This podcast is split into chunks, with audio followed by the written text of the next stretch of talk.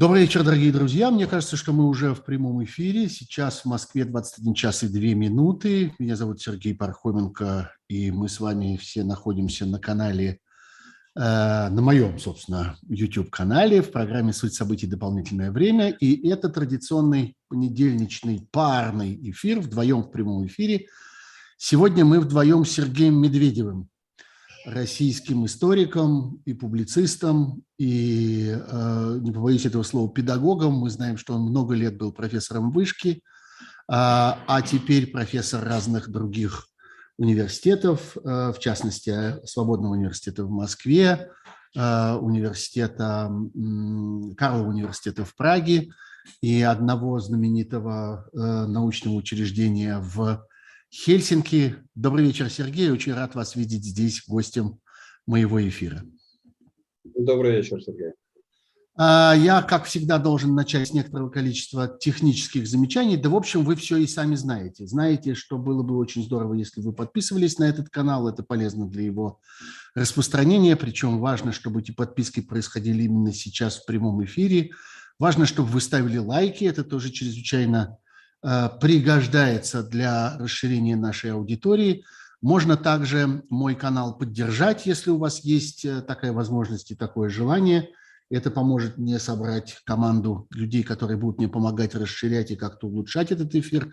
Вы видите у меня над головой ссылку, э, она предназначена для тех, кто находится за пределами России, хочет оттуда из-за пределов России – поддержать меня и мой канал. А в описании этого канала там внизу вы найдете другие ссылки, в том числе ссылку для тех, кто хочет поддержать мой канал, находясь в России. Это тоже возможно. Ну вот, собственно, и все э, технические замечания.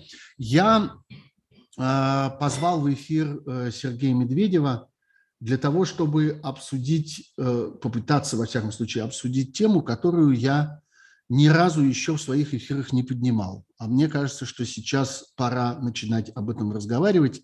И мне кажется, что Сергей тот человек, который э, очень правилен для того, чтобы э, эту тему, тему с ним начать. Она звучит самым решительным образом, а именно, может ли Россия выжить в результате этой войны, после окончания этой войны. Всякая война когда-нибудь кончается. Я это говорю для тех э, моих слушателей и читателей, кто, как вот один из комментаторов в Фейсбуке мне написал, послушайте, эта война не кончится никогда. Нет, она когда-нибудь кончится. Не, не было и не, и не может быть и не будет в истории человечества такой войны, которая длится вечно. Так что когда-нибудь эта война кончится.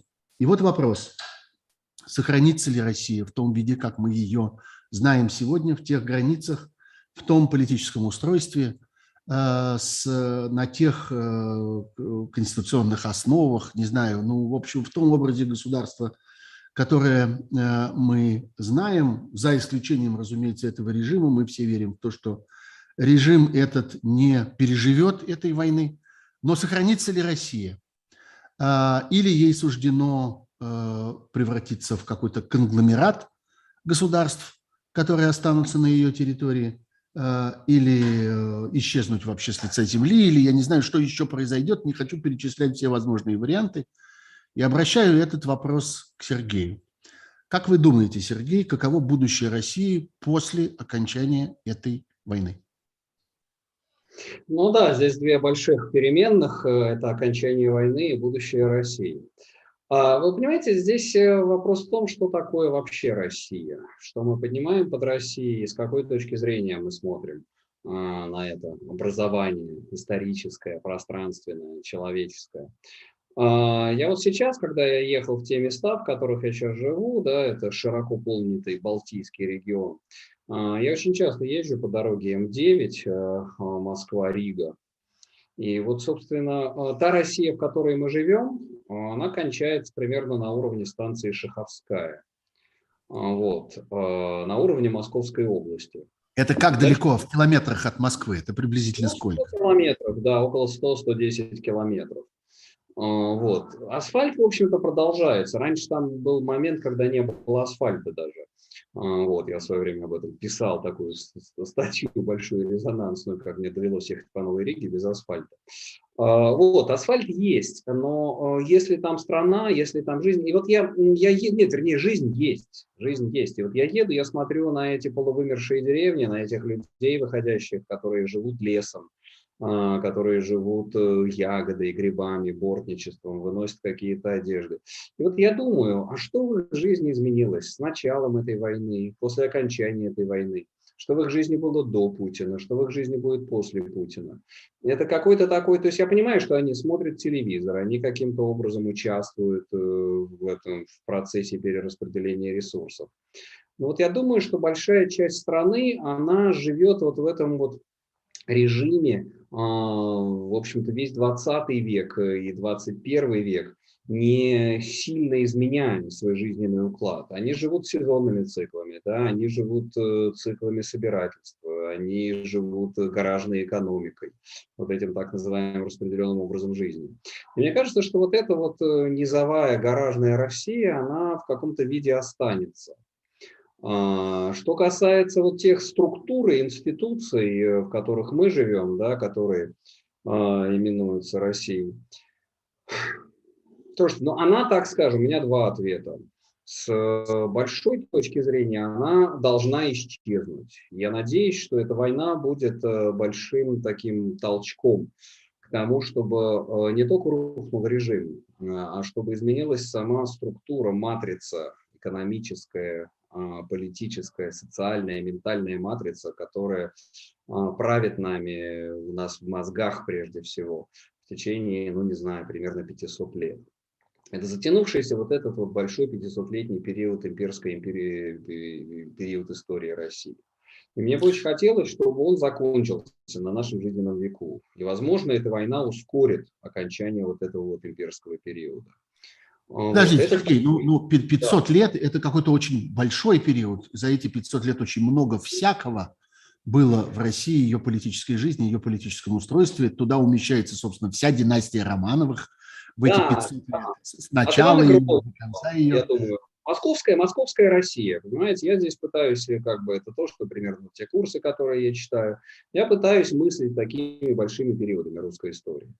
Да, это она, собственно, Россия появляется на периферии мировой истории, вот этой мир-системы, да, большого глобального капитализма, появляется в качестве его сырьевой периферии, э, появляется в качестве имперского образования, захватывает эту гигантскую территорию. И, собственно, Россия к 21 веку остается, остается единственной мировой империей, которая не поддалась Западу, по большому счету.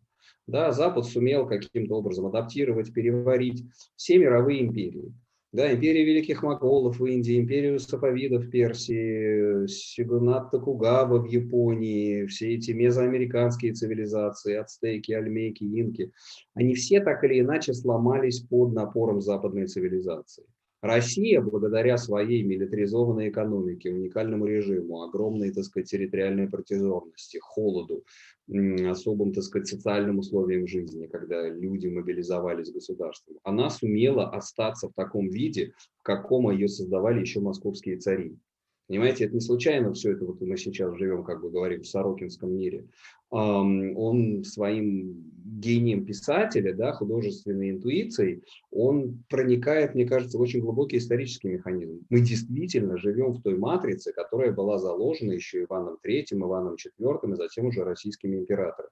И Путин, я надеюсь, последняя инкарнация, уже такая она гротескная, гениальная инкарнация вот этой вот системы системы имперской, системы территориальной, системы перераспределительной, системы сословной, основанной на вот этом, вот, так сказать, властном сословии, которое является колонизатором по отношению к остальной стране. И вот вы мне высылали очень хорошие вопросы предварительно к эфиру. Да, это здесь мы, конечно, поговорим об Эткинде, а, потому что это глубоко колониальная система. Да, Москва является колонизатором, оккупантом по отношению не только к Украине сейчас, но по отношению к своей собственной территории.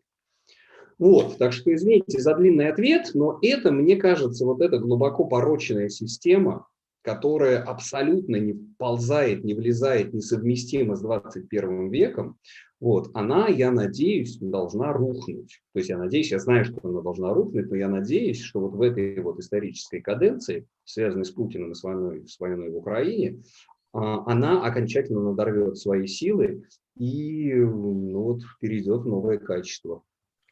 Я как раз и очень рад длинному ответу. Я и рассчитывал на такие, я буду продолжать рассчитывать на такие длинные ответы в этом нашем сегодняшнем разговоре.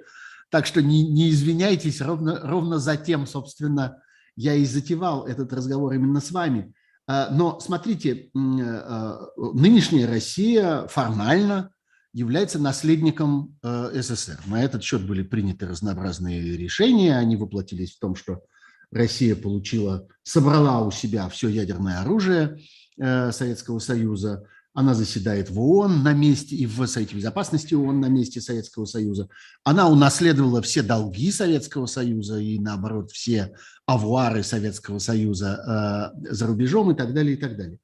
Э, вы же ведете разговор о наследии гораздо более раннем, хотя, казалось бы, э, много чего отвалилось, много чего потеряно. Вот это вот та Россия, про которую, там, я не знаю, даже Бунин, помните, Э, в одном из своих рассказов ностальгически вздыхал, вот Россия, Астрахань, Баку, вот это вот все, вот это Хива, Бухара э, э, и прочее, прочее. Нету этого. Все это давно не, не просто отцепилось от России, но и ушло, как многие говорят, под какие-то другие влияния. Там Китай, там где-то Китай, где-то Иран, где-то Турция оказались центрами притяжения. Тем не менее, существует ли какое-то, так сказать, историческое соперничество между двумя этими наследиями? Существует ли этот выбор, кому Россия наследует? Наследует ли она своей прежней э, имперской истории или советской имперской истории? Или это одно и то же, на ваш взгляд? Ну, я, как я вот начал говорить, я думаю, вы можете понять, что мой ответ на это одно и то же.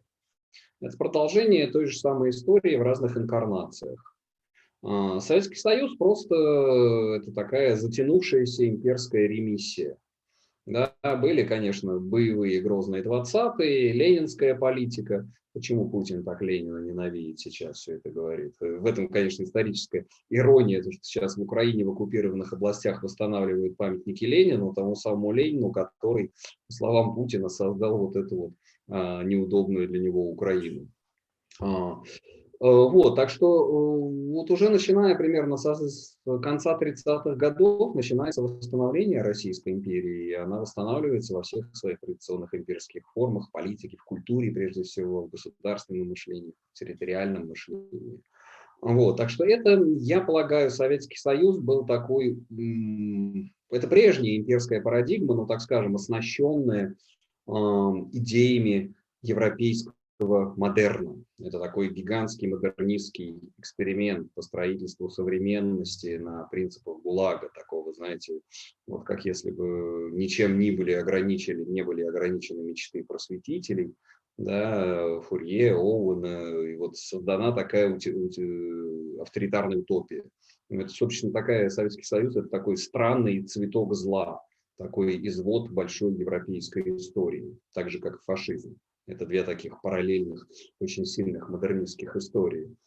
Вот. Но фашизм, как известно, был, потерпел поражение, Советский Союз э, выиграл, получил дополнительную легитимацию, силы, и мы вот до сих пор поэтому живем вот в этом вот имперском проекте, который еще в Советском Союзе приобрел некие такие просвещенческие черты. Вот. Это для меня одна большая история, и я опять-таки очень, во-первых, мне очень интересно как историку, да, политическому историку смотреть, как вот эти вот формы э, политической жизни, формы сознания, формы крепостничества, формы колониализма, да, как они работали в, там, в 16 веке, в 18 веке, в 20 и в 21 они практически одинаково работают. Да? Вот я смотрю сейчас по отношению к войне, как разные регионы своих людей отправляют на войну. Это же, собственно, все это, тут и Гоголь это, это может описывать, и Щедрин это может описывать. Это, вот, вот, это, про, это, про это обязательно мы с вами поговорим чуть позже, о том, что Россия совсем не едина, может быть, и не монолитна, монолитна в отношении этой войны. Но более общий вопрос опять-таки, раз мы пошли по этим общим вопросам, если вести эту историю 500-летнюю, то можно ведь тогда э, сказать, ну что же, чего только не переживали за эти 500 лет. Да, есть расхожая фраза про печенегов и половцев, которые трепали, трепали, да никак не дотрепали. Значит, Романовы начались и кончились, э, э, советская власть началась и кончилась, Россия все есть и есть в разных видах с отломанными какими-то краями, но тем не менее есть. Что заставляет вас думать, что именно эта война, нынешняя, сегодняшняя, именно этот кризис во взаимоотношениях с окружающим миром, эти кризисы были, они были э, самый, так сказать, яркий, э, который, наверное, мы должны вспомнить, это кризис после большевистской революции, когда тоже Россия осталась одна, противостоящая всему миру. Что заставляет вас думать, что именно этот раз оказывается решающим, последним, судьбоносным в истории России, финальным в истории России? Как это, знаете, анекдот про Штирлица и кошку, да, когда там Штирлиц наблюдает, как кошка бегает по двору, который там дети бензином залили, кошка упала, бензин кончился, подумал Штирлиц. Угу. А, вот, так вот, э, просто э, бензин кончится, э, кончаются ресурсы, это чисто ресурсная история. Россия на протяжении последнего тысячелетия поставляла уникальные ресурсы на рынок. И вся вот эта вот огромная пирамида э, статусов, чиновников, элитного потребления, российских городов, российских войн, она стояла на торговле какими-то ресурсами пушниной, там, не знаю, пенькой, льном, деревом. И вот последние уже ну, столетия, немного меньше, это нефть и газ, это углеводороды. И здесь, э, ну да, это затягивается немножко, эта история сейчас э, с углеводородным переходом. Но в целом понятно, что это уже заключительный этап, а, и Россия уже ничего не может предложить миру. Ничего, даже рабочую силу. Она слишком низкого качества. Да, собственно говоря, страны третьего мира поставляют гораздо более а, а, качественных работников даже для примитивных работ, готовых еще за меньшие деньги работать. Вот, и Россия просто, она замкнется в своем медвежьем углу, без денег, без ресурсов, без нормальных принципов управления.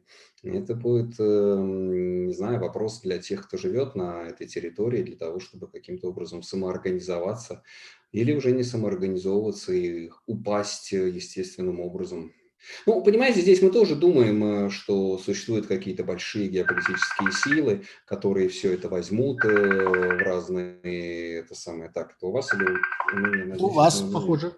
Да, ну ничего страшного, мы, так сказать, в домашнем эфире можем этого, да, да. нам разрешаются такие сбои. Ага. Э, вот, так что не факт, что даже какие-то какие-то силы возьмут отпавшие, отпадающие российские части на поруки. То есть это, видимо, останется в, так сказать, в таком Сергей, нет, все-таки что, что, что-то звенит у вас и заглушает вас, какой-то другой девайс, может быть, это в компьютере? Я не могу понять, я смотрю, я смотрю теленот, слава богу, да, за, за, закончилось. О, все, э, да, Отлично. Да. Ага, ага, Потому что, да, это, э, даже не знаю, как это да, выключить. Э, звук выключен, а он дает наводку на... А, я на Нет, нет, все в порядке. Все в порядке. Да, я думаю, да, надо Facebook закрыть, и тогда да, ага. все будет хорошо. Вот это звонит. Да, ну смотрите, вот эти факторы, о которых вы говорите, э, они э, ну, носят какой-то, ну, я бы сказал, естественный характер. Да, вот э, переход этот углеводородный, вот кончается эпоха тех уникальных товаров, которые Россия может предложить. Ну, это какие-то естественные причины, это какое-то обычное, ну, печальное, может быть, для России, но, в общем, обычное течение дел. Э, и так, если смотреть вашими глазами на эту картину, получается, что война ничего не добавила и не убавила, ничего не ускорила, ничего не обострила. Но вот идут дела себе и идут, ну вот они и пришли к этому финалу. Или все-таки э, война сыграла свою она, роль? Нет, она ускоряет, она ускоряет, она ускоряет э, отказ э, Европы от российских углеводородов, она ускоряет э, процесс разложения элиты и, эм, так скажем, ухудшающего отбора в элите и падения качества управленческих решений. Эм, она, видимо, провоцирует гражданскую войну среди населения. А, то есть все эти тренды, здесь, понимаете, война очень интересна, она как-то очень сильный проявитель. Да, это, конечно, огромный слом, это некое падение, но в целом сейчас, анализируя то, что произошло, я понимаю, что а, все эти тенденции, которые мы сейчас с изумлением наблюдаем, они были. Они были в таком свернутом виде. И сейчас вот это вот сняли крышку, эти пружины распрямились, и вот Россия с хохотом понеслась в бездну. Вот. Но эти пружины, они уже были, они все 20-30 лет сжимались вместе, а может быть и больше они сжимались. Сейчас они все распрямились. Произошло невероятное ускорение исторического времени. И э, вот это мне дает надежду, Опять-таки, я не хочу быть каким-то здесь, так сказать, политическим прогнозистом, вот, сказать, что на горизонте там одного года или трех лет э, сменится то-то, пойдет режим, Россия разделится на Рязанское, Московское, Псковское княжество, а Сибирь пойдет Китаю, Калининград, Польша. Вот, я не, я не возьмусь этого говорить. Это все возможно. То есть, понимаете, мы, появи, мы оказались в точке бифуркации. Отсюда начинается очень большой веер сценариев из точки, в которой мы оказались. Еще полгода назад, да, нам казалось, что мы находимся на некой, так сказать, медленно не спадающей прямой, из которой нет никакого выхода, да, что мы застыли в своем историческом времени. Это будет Путин навсегда, это будут выборы 24 года, 30 года, 36 года, вечное омоложение э, фараона и, и так далее. И вдруг неожиданно он своей рукой сдвинул вот этот вот морок, и мы оказались в точке, когда отсюда идет огромный совершенно веер сценария. Это страшный э, момент, в котором жить, но это и невероятно интересный момент. А, то, что мы не понимаем, что будет происходить с страной через полгода. Хотя, а, может быть, все и останется. Путин если, как правда, сделают операцию, он вернется через месяц омоложенный, так сказать, там, я не знаю, на уколах, на понтах алтайского морала. И все как так сказать, продолжится как прежде, только в худшем варианте. Я не исключаю этого варианта, но все равно как бы это так или иначе через год, два, три это приведет к очередному какому-то падению, краху и точке выбора. Ну вот смотрите, вы говорите, что вы не беретесь выступать таким прогнозистом на горизонте одного, двух, трех лет и так далее. А, а, а, тем не менее, мы эти голоса слышим. Вот а, мы упомянули уже в этом разговоре, я это упоминал в анонсе этой программы, а, замечательного тоже такого историка и, а, я бы сказал, исследователя развития цивилизации Александра Эткинда, который некоторое время тому назад, совсем недавно, опубликовал небольшую статью, которая, тем не менее, произвела сильное впечатление на многих, в частности и на меня тоже, где он говорил о том, что, собственно, она называется «дефедерировать Россию». И под этим э, изящным словом «дефедерировать» он подразумевает по существу, ну, не расчленение, а я бы сказал, отсутствие сопротивления тенденции расчленению. Оно должно само развалиться, а мир должен это допустить. Он не должен как бы искусственно создавать эту ситуацию, но он должен позволить этой ситуации случиться, вот этой дефи, дефи, даже не дефедерализации, а дефедеризации России. И он прямо говорит о том, что есть территории, которые, наверное, легко и естественно э, присоединятся к тем э, силам, от которых они в свое время были оторваны, э, имея в виду там и Курилы, и Карелию, и Восточную Пруссию, которая Калининградская область, есть какие-то там другие тяготеющие к разным краям России а, области. Насколько вы все-таки допускаете такой поворот развития событий? И насколько, на ваш взгляд, он в этой ситуации был бы естественным? А, ну, существует ли ресурс сохранения Единой России? Вот так я сказал бы. Или он исчерпан в результате этой войны? Россия сохраняется по умолчанию. Она сохраняется не в силу какой-то особой субъектности федерального центра и какой-то особо сильной политики. Она сохраняется потому, что людям просто страшно сделать что-либо еще. На деле, конечно, да, Саша прав, э, Эткинд, в том смысле, что он, конечно, не случайно пишет э, его две последние, так сказать, большие работы по России. Они, а, по внутренней колонизацию, и, б, про ресурсную историю. Ресурсная книга, она в целом про мир, но, конечно, Россия... Да, его последняя книга, просто скажу нашим слушателям, если они не знают, его последняя книга называется «Сырье» в переводе на русский язык.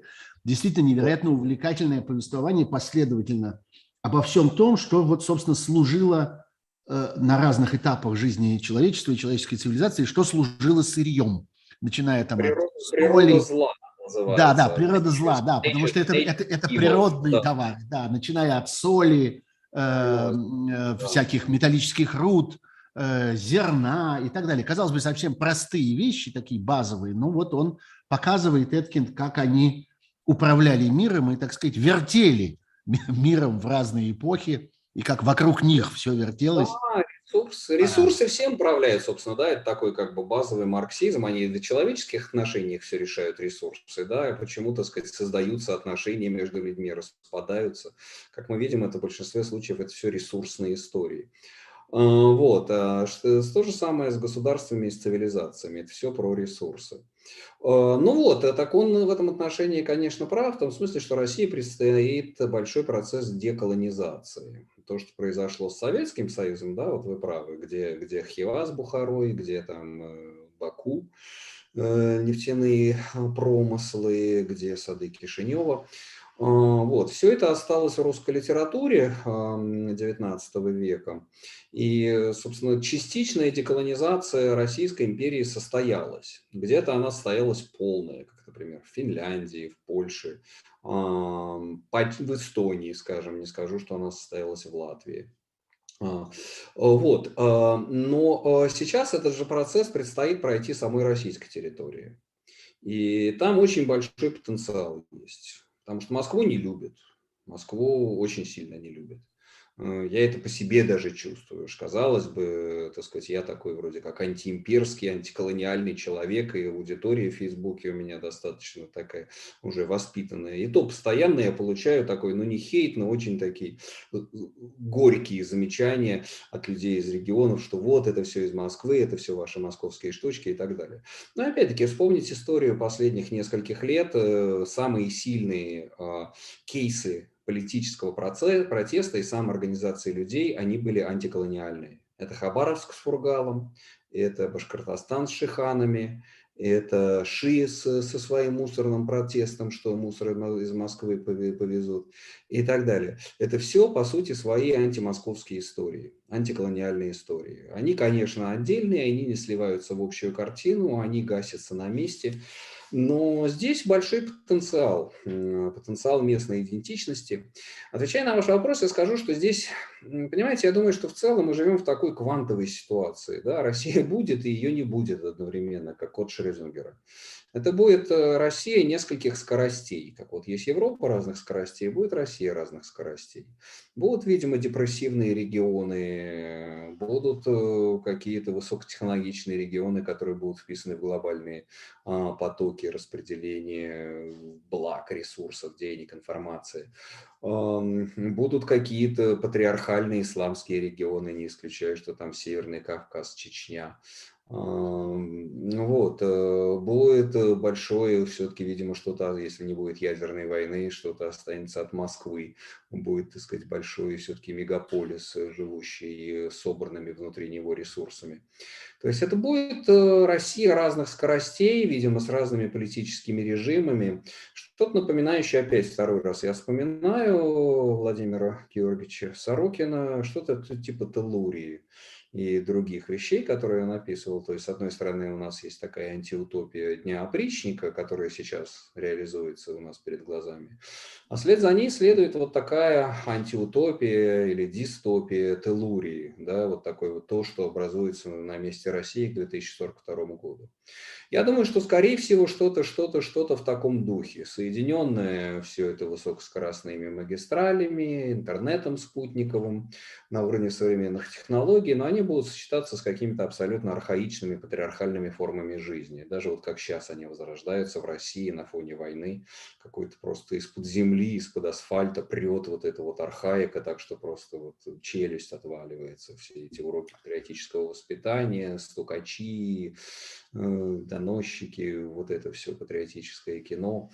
А, Удивительно, как вот это вот люди полностью ментально вернулись на, с- не знаю, на 100 лет назад, на 80 лет назад и проживают снова вот этот вот советский тоталитарный имперский опыт, воспроизводят его своими ежедневными действиями.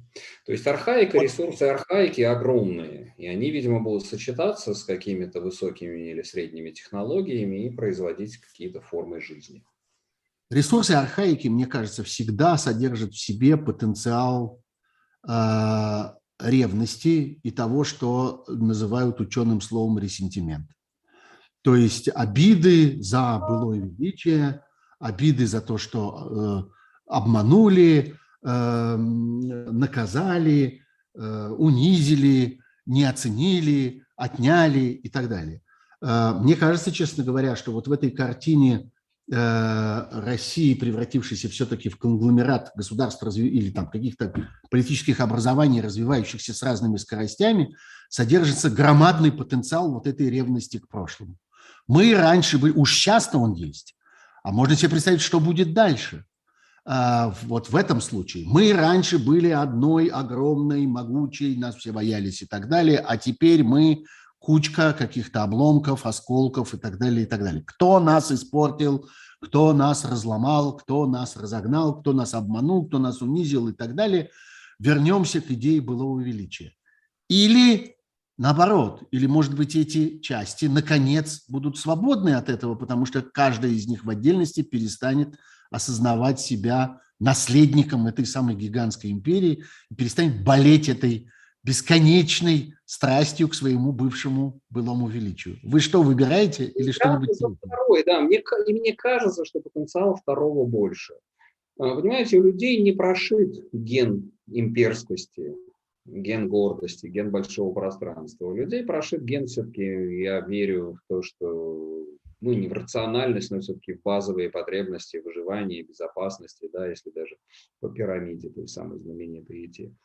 Вот, а не вот это вот, понимаете, все равно на самых верхних уровнях рождается вот это самовыражение при помощи имперского какого-то. По большой части это все наведено пропагандой.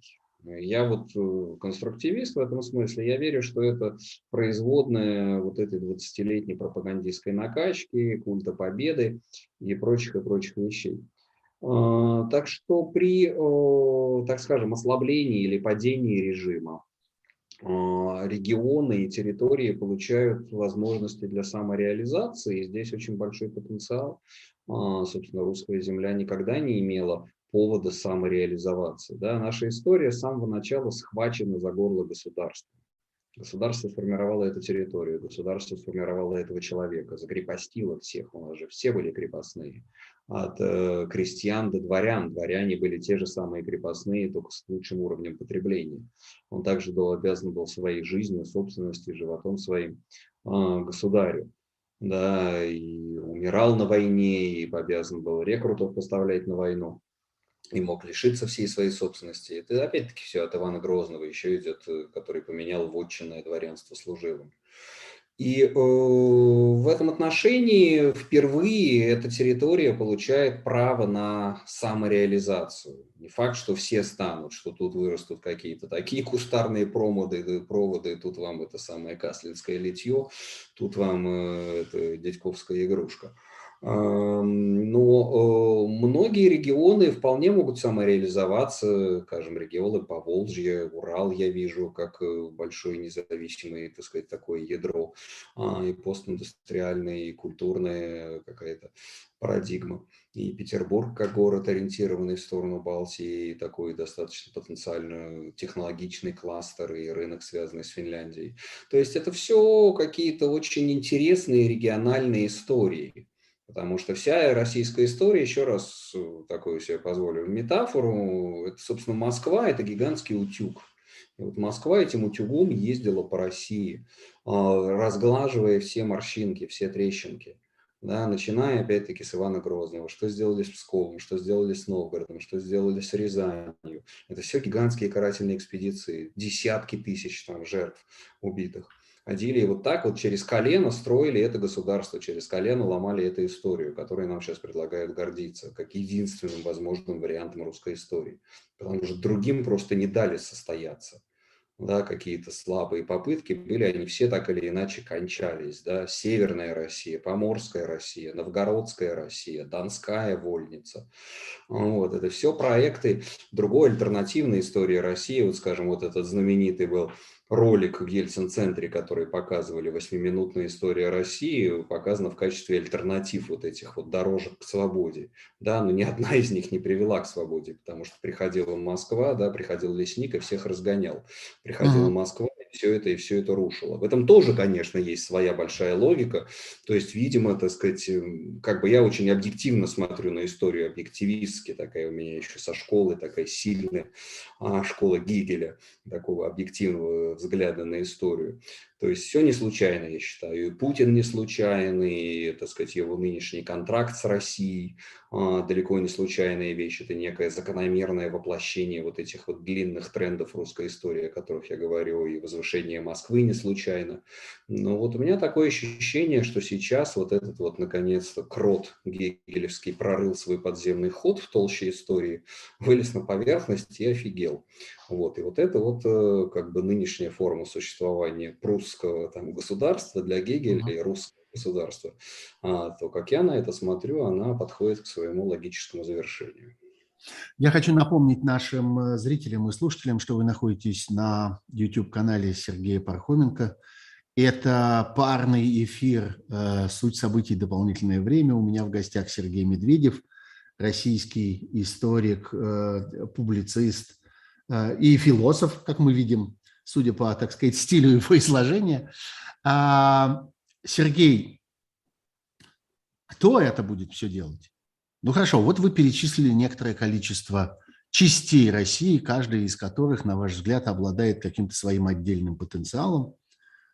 Окей, давайте предположим. Но хорошо бы, чтобы в каждой из этих частей нашлась какая-то группа людей – и не просто э, какая-то компания энтузиастов на одной кухне, а какое-то сообщество, какая-то социальная группа, э, какой-то комьюнити, э, которая, собственно, и будет это делать. Это кто? Это малый и средний бизнес? Это опять выходцы из советской номенклатуры, пережившие всех и все? Опять спецслужбы, которые в очередной раз берут власть в свои руки и так далее. Кто движущая сила в каждом из этих отдельных э, элементов, на которые предстоит э, то ли распасться, то ли до которых дорасти России? Люди такие, какими вы ими позволите быть. А, и я не столько думаю о людях, э, о том, кто конкретно, что как бы внутренние свойства этих людей приносят перемены. Я верю в институты. Я считаю, что если придет какой-то минималистичный режим, который позволит состояться базовым институтом современности, как то конституционализм, свободный и независимый суд, верховенство права, право собственности, ответственность власти, баланс властей, местное самоуправление – а, вот. И если эти базовые вещи, которые пытались внедрить в России в 90-е, даже немножко в нулевые годы, вот если они просто начнут работать сами по себе, то в эти работающие институты просто придут люди, которые живут на этой территории. Ну, не все, конечно, но хотя бы там грамотные, те, кто умеет там писать и считать. А, вот, и они заработают в этих институтах. А, если человек хочет создать какой-то, так сказать, бизнес э, просто за счет создания стоимости, а не за счет, э, там, я не знаю, коррумпированных контрактов с губернатором, с местными ментами, а, за счет откатов каких-то, то этот человек создаст этот бизнес и будет строить вокруг себя общественное благо, и потянутся другие, и просто прирастет совокупная стоимость этой территории. Вот. Это все очень простые истории, они имеют очень простые выходы. Да? Вот для меня это просто институты, строительство институтов, начиная с самого верха. То есть должен уйти этот режим и вот э, штунда нуль, как у немцев, да, ground zero. Нужно с нуля создавать новые совершенно там, парламенты. Это же не будет с нуля, это будет все-таки с ощущением и с воспоминанием о предыдущем опыте и об опыте неудавшемся. Эти люди будут жить с воспоминанием о том, и как им будет казаться, с уверенностью, с пониманием того, что с выборами ничего не вышло. Вот мы один раз уже попробовали эти ваши выборы, и ни до чего хорошего эти ваши выборы нас не довели. Значит, с выборами ничего не получается. Как от этого избавляться? Ну, сложный вопрос. Понимаете, Германия нет той силы. Вот я не знаю, если бы была та сила, Россия, честно говоря, я бы желал судьбы Германии в 40 Выборы же это главный институт, правда? Вот все начинается с этого, с того, что власть должна быть ответственной да, перед избирателем, один. она должна контролироваться избирателем и бояться избирателем. Это база. А, вот база однажды Блин, уже не удалась. Мы не первые, мы не последние, которые проходили вот этот вот период авторитарного перерождения и разочарования во власти и в выборах. Собственно, страны со схожими характеристиками, со схожими режимами, они оправлялись после этого всего, они поднимались. Испания после Франка каким-то образом. Вот на что, казалось бы, патриархальный, какой длительный был опыт франкизма в Испании. А, поднялась, э, сумела, сумела перестроиться. Э, я не, не отчаиваюсь в этом отношении и не думаю, что, опять-таки, люди совершенно меняются. Представьте, что мы сейчас с вами ведем этот разговор э, в СССР образца 1984 года. Думали ли мы, могли ли бы, и что бы мы, так сказать, сейчас говорили, там, вот советские люди, все, все схвачено, вот там 25-й съезд КПСС, вот парткомы, вот обкомы, единственные голоса там, правда, кто мог туда уехали, вещают по голосам, э, по, по радиоголосам, э, Буковский, Щеранский, все такое. Вот. Ну, Думали ну, ли мы, что... Сергей, Сергей, погодите, да. если бы мы были такие страшно смелые в 84 году и вели этот разговор, да то мы бы, среди да. прочего, говорили о вещах, которых мы еще не пробовали и на которые мы очень надеялись. Вот сейчас придет невидимая рука рынка, и все нам тут устроит. Вот сейчас придет демократия, случится свобода слова, свободные выборы и правосудие, и у нас сразу все устроится, все получится само собой в кратчайшие сроки. Пиво появится импортное, и все будет замечательно. Теперь же мы отягощены вот этим 30-летним, между прочим, опытом, того, как ничего не получилось. Вот были вроде институты, вроде свобода слова была, куда-то делась, выборы, выборы были, не получились, суды начинались, ни к чему не привели, кончились, развалились, скуплены, погублены. Как-то все это, на что мы так надеялись, вроде как дискредитировало себя. Ну, Я специально было... задаю эти прово- провокационные Нет. вопросы. Я и вам это отвечу, это и тем в гипотетическом сценарии, что люди начнут эти вопросы задавать. Но это, это находятся достаточно элементарные ответы. То, что было, это были как бы одни названия, это были симуляции, симулякры. У нас никогда не было выборов свободных, у нас не было свободного суда, у нас не было права собственности. У нас были названия этих институтов, были пустые картонки, которые стояли вокруг нас под этими названиями. По сути, ничего этого не работало. И нужно, так сказать, эти вещи просто наполнить реальным содержанием. Я вас уверяю, что если людям сказать, что появится независимый справедливый суд, и, я не знаю, наработать какую-то элементарную практику, люди начнут через полгода. Год. Ну, слушайте, Сергей, ну, Грузия, то, что при Саакашвили, окей, микроэксперимент, ну, казалось бы, тоже такая настолько, так сказать, в общем, коррумпированная, патерналистская, патримониалистская страна, полураспавшаяся. И просто приходит один энергичный реформатор, и за несколько лет страна трансформируется. Окей, сейчас она во многом откатывается обратно, но все равно все они признают, что, так сказать, трансформация была разительной человек выбегал за тобой из ресторана с просьбой, чтобы ты взял у него чек, что никак нельзя без чека. Так. Вот кто? Грузины, да, не эстонцы. И э, вот это все возможно. Это я абсолютно здесь в этом отношении, при том, что я нахожусь, так скажем, как и всем в таком пессимистичном э, периоде взгляда на мир и перспективы собственной страны, э, вот, тем не менее, я не отказываю никакой стране, и России, естественно, тоже, а, в том, что в целом живут здравомыслящие люди, не желающие себе и другим зла, но они встроены сейчас в абсолютно порочные, коррумпированные институты которые держатся да, за счет вот этой вот вертикали перераспределения, вертикали власти, за счет символической власти Владимира Путина и, так сказать, приданного ему режима силовиков, или скорее, так сказать, режима, у которого он находится в заложниках. Вот. И при удалении вот этой вот злой вещи, да, Путин плюс режим, Путин плюс все вот эти вот перераспределительные, коррумпированные силовые иерархические схемы, Просто получается достаточно ну, нормальная страна с нормальным населением, с придачей нормальных институтов, они начинают э, работать, функционировать. Да, это не будет вторая Швейцария, это не будет вторая Калифорния, но это не обязательно должна быть вторая, там, я не знаю, не хочу постколониалистски, колониалистски звучит, там, Бурунди, Африка и так далее. Как бы нигде на роду не написано, что Россия должна быть в том совершенно печальном состоянии третьего мира, в которое она, в общем, сейчас по большому счету и существует на большой части территории своей колоссальное количество в России э, людей, которые э, живут насилием. Э, Россия страна, в которой количество, там, я не знаю, полицейских, э, если к ним еще добавить э, ОМОН, Росгвардию, ФСИН и разнообразных людей, которые надзирают за населением, наверное, в пересчете на душу населения будет э, одним из лидеров в мире. Это ведь так, да? А, колоссальное количество людей, которые не умеют, не хотят и не понимают, чем жить, ничем, кроме осуществления насилия над другими людьми. Эти люди никуда не денутся.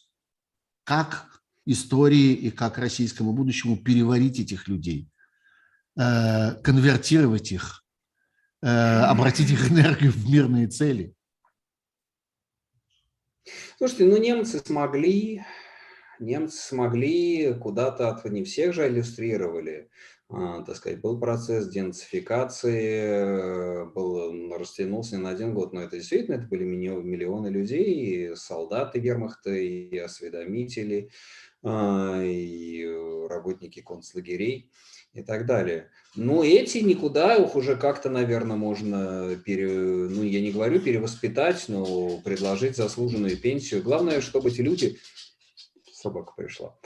Mm-hmm. Главное, чтобы эти люди не эм, занимали... Понимаете, нужно убрать ту структуру, в которой они самовоспроизводятся, да, своим образом. Да. Нужно убрать ФСИН, например. ФСИН, Карфаген должен быть разрушен. Да, российская система. Да, это абсолютно наследственная корпорация, где люди из поколения в поколение.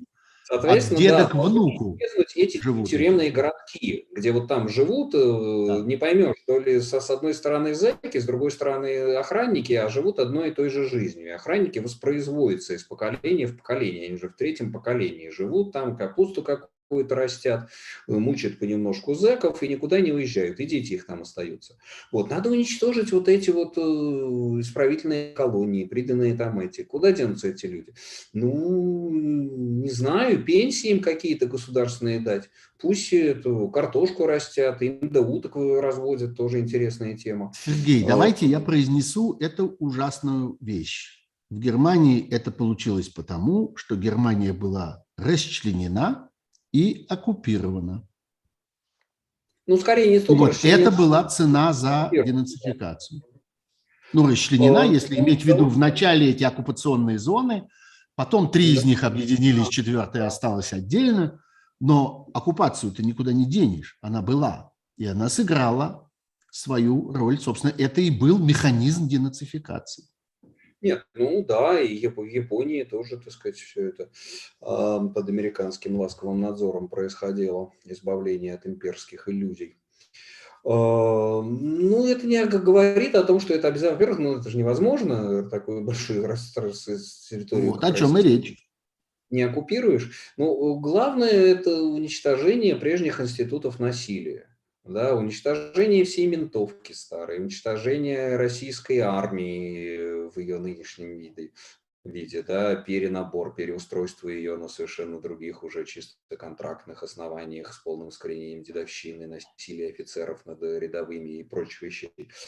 А, переучреждение в СИН, это технические задачи, понимаете, Сергей? Все, что мы о чем говорим, я вижу это все как технические задачи. Я не вижу каких-то огромных онтологических э, препятствий к тому, чтобы Россия стала нормальной страной, что люди не те, что генетически выродились там, я не знаю, 70 или 500 лет ухудшающего отбора. Да нет ничего такого, особо страна как страна, не лучше и не хуже других.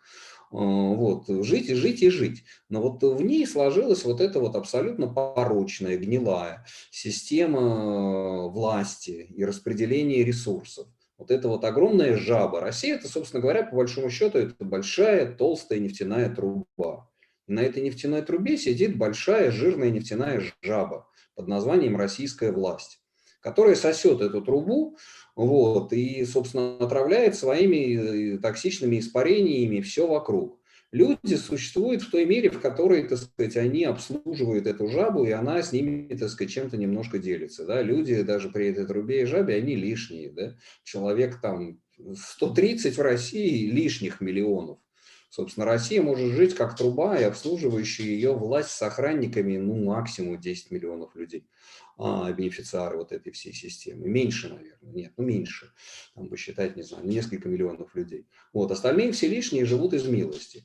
Вот. И это сложилось, и веками, и десятилетиями воспроизводится вот эта вот абсолютно злая система.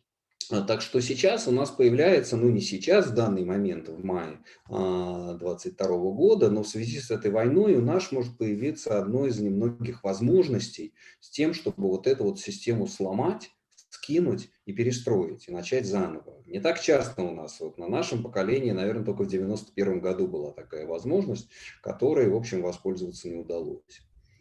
Сергей, я обратил вот. внимание, простите, я обратил внимание, э, э, что вы написали, вытащив, так сказать, из глубин интернета, написали о большом интервью Сергея Караганова американскому журналу The Statesman, я вслед за вами тоже отправился туда читать его, и это, конечно, производит сильное впечатление, потому что это и есть манифест вот этого агрессивного милитаризма сегодняшнего. Вот получается, что это люди, которые это подготовили. Казалось бы, интеллектуалы с прекрасными иностранными языками, с опытом бесконечных турне по миру, э, лекций, преподаваний, э, иногда даже с какими-то университетскими западными карьерами – сотрудничеством со всякими хорошими международными фондами и так далее, и так далее. И именно они создали эту базу. Валдайский клуб, э, Совет по внешней оборонной политике и так далее. А, а ведь это те самые люди, на которых можно было бы рассчитывать, казалось бы. Вот та интеллектуальная, образованная элита страны. Вот она и будет вытаскивать за волосы страну. Какова роль этих людей, что с ними будет дальше, что с ними делать дальше – Э, какова их вина, как вы вообще это все оцениваете? По-моему, это важная вещь. Не знаю, делать не знаю, у меня нет никакой прескрипции, ну вот Навальный списки публикует. Видимо, нет, но надо определить, конечно. И понятно, что в создании нынешнего режима это происходило не за год и не за два, это все происходило, накапливалось лет 20. А, конечно, надо назвать не только пропагандистов, которые должны быть первыми, если когда-либо будет суд, разбирательство или хотя бы в учебниках истории, да, как это было в Нюрнберге, как это было а, с радио «Тысячи холмов» а, в э, руандийском геноциде. А, пропагандисты там, собственно, первые пошли под суд.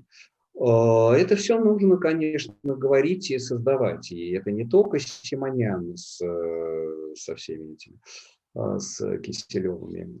Это и вся огромная вот этот вот балаган э, политологический, экспертный, на которые, ну, смотрели, поскольку они вроде как плоть от плоти, кровь от крови, да, смотрели, что вроде это свои, это московские, ну, вот э, как бы там они в такие игры играют.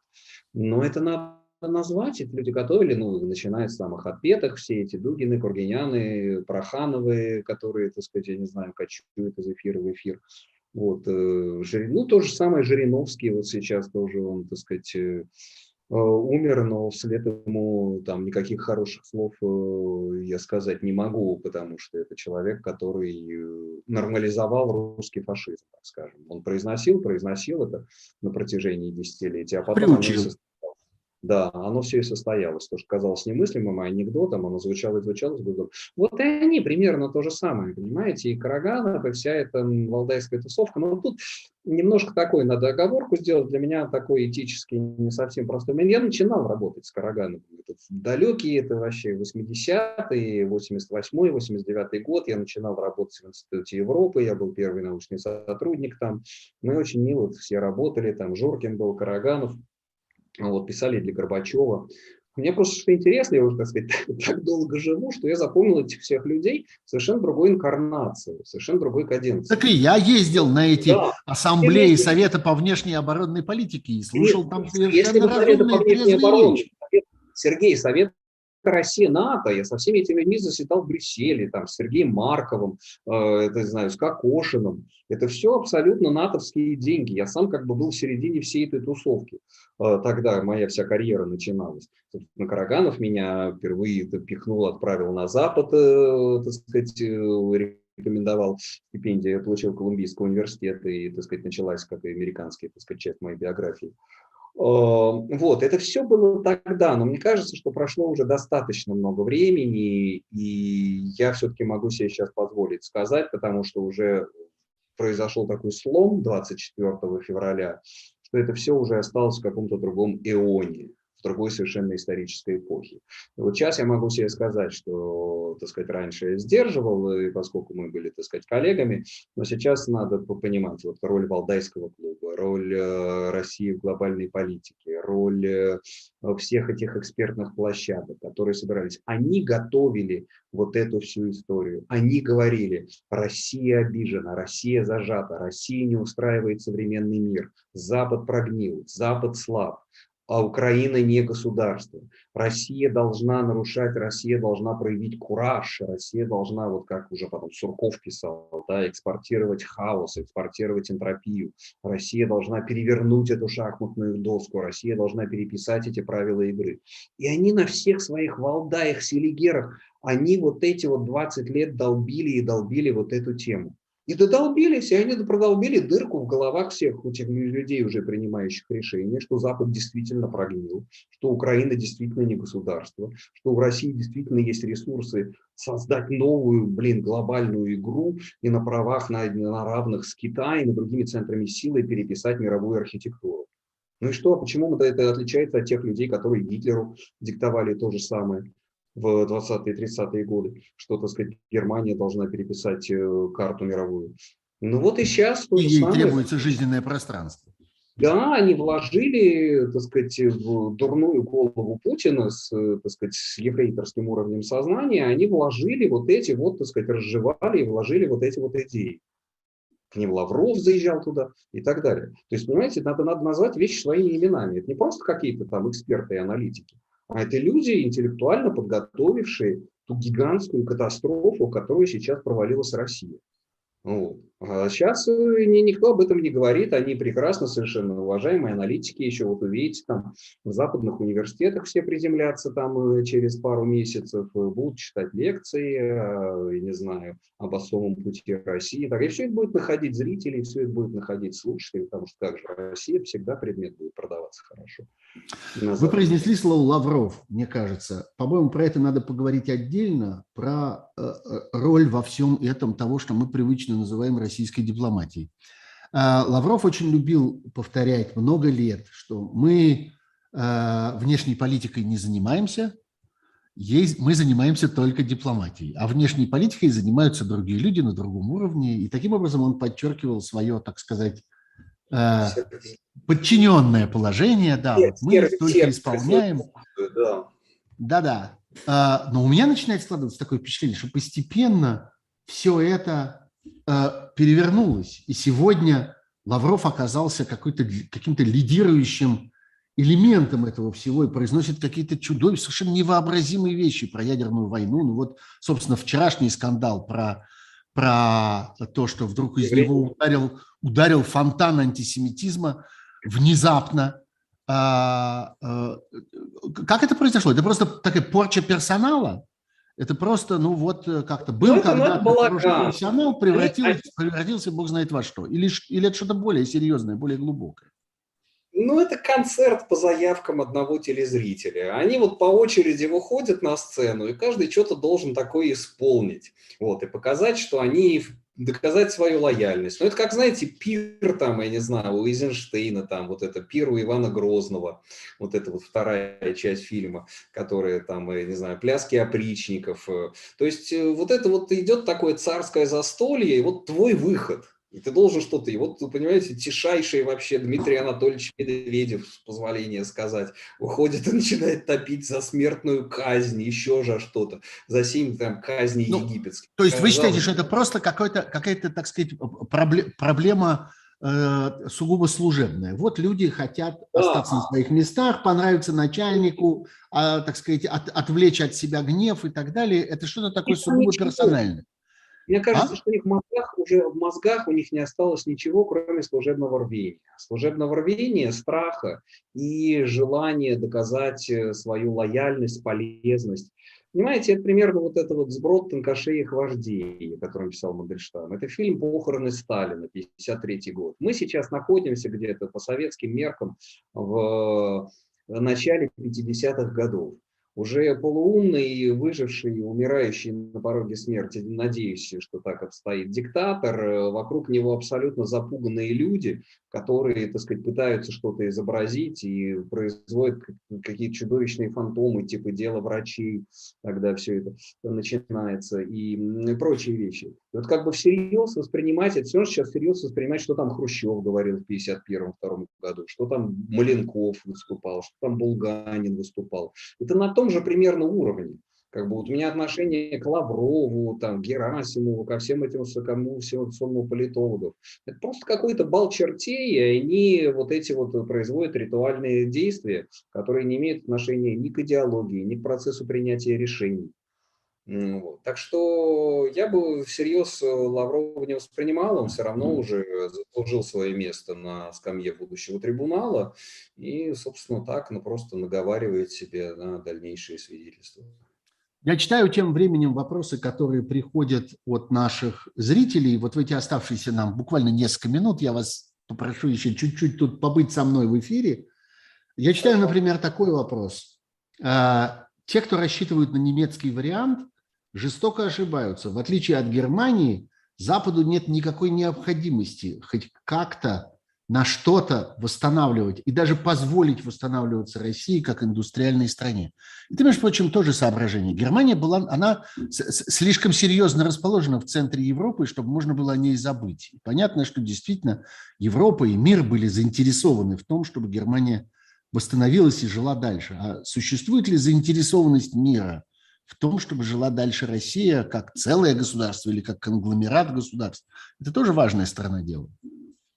Не думаю. Не думаю, что это так. Я, ну, я думаю, существует забота мира о безопасности, существует, прежде всего, забота о ядерном оружии. Ну, мы помним, как старались Соединенные Штаты сохранить Советский Союз. Мы да, же все-таки это да, знаем. Мы читали эти книги, мы видели эти стенограммы, как ездил Буш и, я не знаю, там уговаривал э, тогдашних руководителей Украины не устраивать референдума за отделение от Советского Союза. Они очень хотели сохранить Советский Союз, вопреки всем легендам, которые распространяются сегодня. Так ли это будет с Россией? Нет, э, две, две, две темы здесь есть. Первое – это ядерное оружие, и второе – это экспорт ресурсов остающихся. Россия все-таки по-прежнему, так сказать, является, хотя Запад пытается избавить, но по многим, так сказать, большая номенклатура товаров, там, титан тот же, вот, и все-таки остается нефть и газ. А, полностью это исключить из как бы, глобального расклада нельзя. Вот, если эти две проблемы будут решены, если будет взято под контроль российское ядерное оружие или обеспечен какой-то надлежащий глобальный контроль за невозможностью пусков, а, или там тактических каких-то применения тактических ядерных ракет. И во-вторых, если будет решен вопрос контроля над... Хотя ресурсы, понимаете, здесь я не хочу выступать, что вот миру нужны российские ресурсы. Это далеко не так. Вот. Но это достаточно удобная, выгодная вещь, пока они есть, типа why not. Да, почему нет? Но не то, что все точат зубы, вот сейчас мы придем и начнем брать сибирский нефть, сибирскую нефть, сибирский лес. Нет, это, это совсем не так. Э, как бы транзакционные издержки такого рода захвата и контроля над российскими ресурсами, они далеко перевешивают любые прибыли. А, да. Вот. Э, так что эти два, вопроса решатся, плюс вопрос миграции, так сказать, достаточно хороший такой миграционный кордон в России. А так Россия пусть варится в собственном соку, да, вот как медведь в собственном соку. Пусть доходит, медленно томится под крышкой. И сейчас Россия делает совершенно все для того, чтобы этот сценарий реализовался. Последняя козырная карта, э, Джокер в рукаве, неизвестно там, что есть в рукаве или нет, это ядерные ракеты. Хотя с ними тоже, может, не, учитывая то, как, в каком состоянии находится российская техника, не исключено, что и они взлетят. Вот. Как в свое время, как мне рассказывали, там были переговоры, когда большие по ядерному оружию, там маршал Агарков сказал, ну окей, допустим, что наши ракеты не взлетят, но если они взорвутся в шахтах, вам все равно придется не сладко. Американцы с ним согласились. Вот. Так что не исключено, что ракеты взорвутся в шахтах э, ядерные. Вот. Но это тоже будет проблемой. Так что да, вот это вот э, как бы наследие Курчатова, Сахарова, вот это все надо каким-то образом переварить, проконтролировать. Но по существу это единственный аргумент. Да, по большому счету это последний аргумент. Э, вот. А в целом, ну, как бы мир, но ну, это не Германия, действительно никакого плана Маршала для, для Украины будет, я надеюсь. Вот. Для России никакого плана Маршала не будет. Э, вы, ребят, как-то решайтесь сами. Вот забор, вот. Но опять-таки, как у Сорокина, строится стена, через стену проходит труба, вот, а вы там как-то разбираетесь в своих э, таких замерзших территориях. Спасибо большое, Сергей. Э, невеселый получился у нас разговор, но когда-то этот разговор надо начинать, и, по всей видимости, нам предстоит его вести достаточно долго, и, может быть, это окажется главным разговором, который мы будем вести на фоне этой продолжающейся войны, о которой мы мечтаем только об одном, чтобы она поскорее кончилась. Спасибо вам большое. Это был Сергей Медведев в гостях у меня, у Сергея Пархоменко на моем YouTube-канале. А, Сергей Медведев, российский историк и политолог. Э, надеюсь, не последний раз здесь у меня в гостях. Спасибо всем, кто нас смотрел, кто ставил лайки, кто подписывался, кто помогал этому каналу. Мы встретимся с вами сначала в среду в, на канале «Живой гость», а потом в пятницу снова здесь у меня на канале «Суть событий. Дополнительное время». Спасибо большое, Сергей. Спасибо большое. Приходите спасибо. еще. Счастливо. Счастливо. Всего доброго.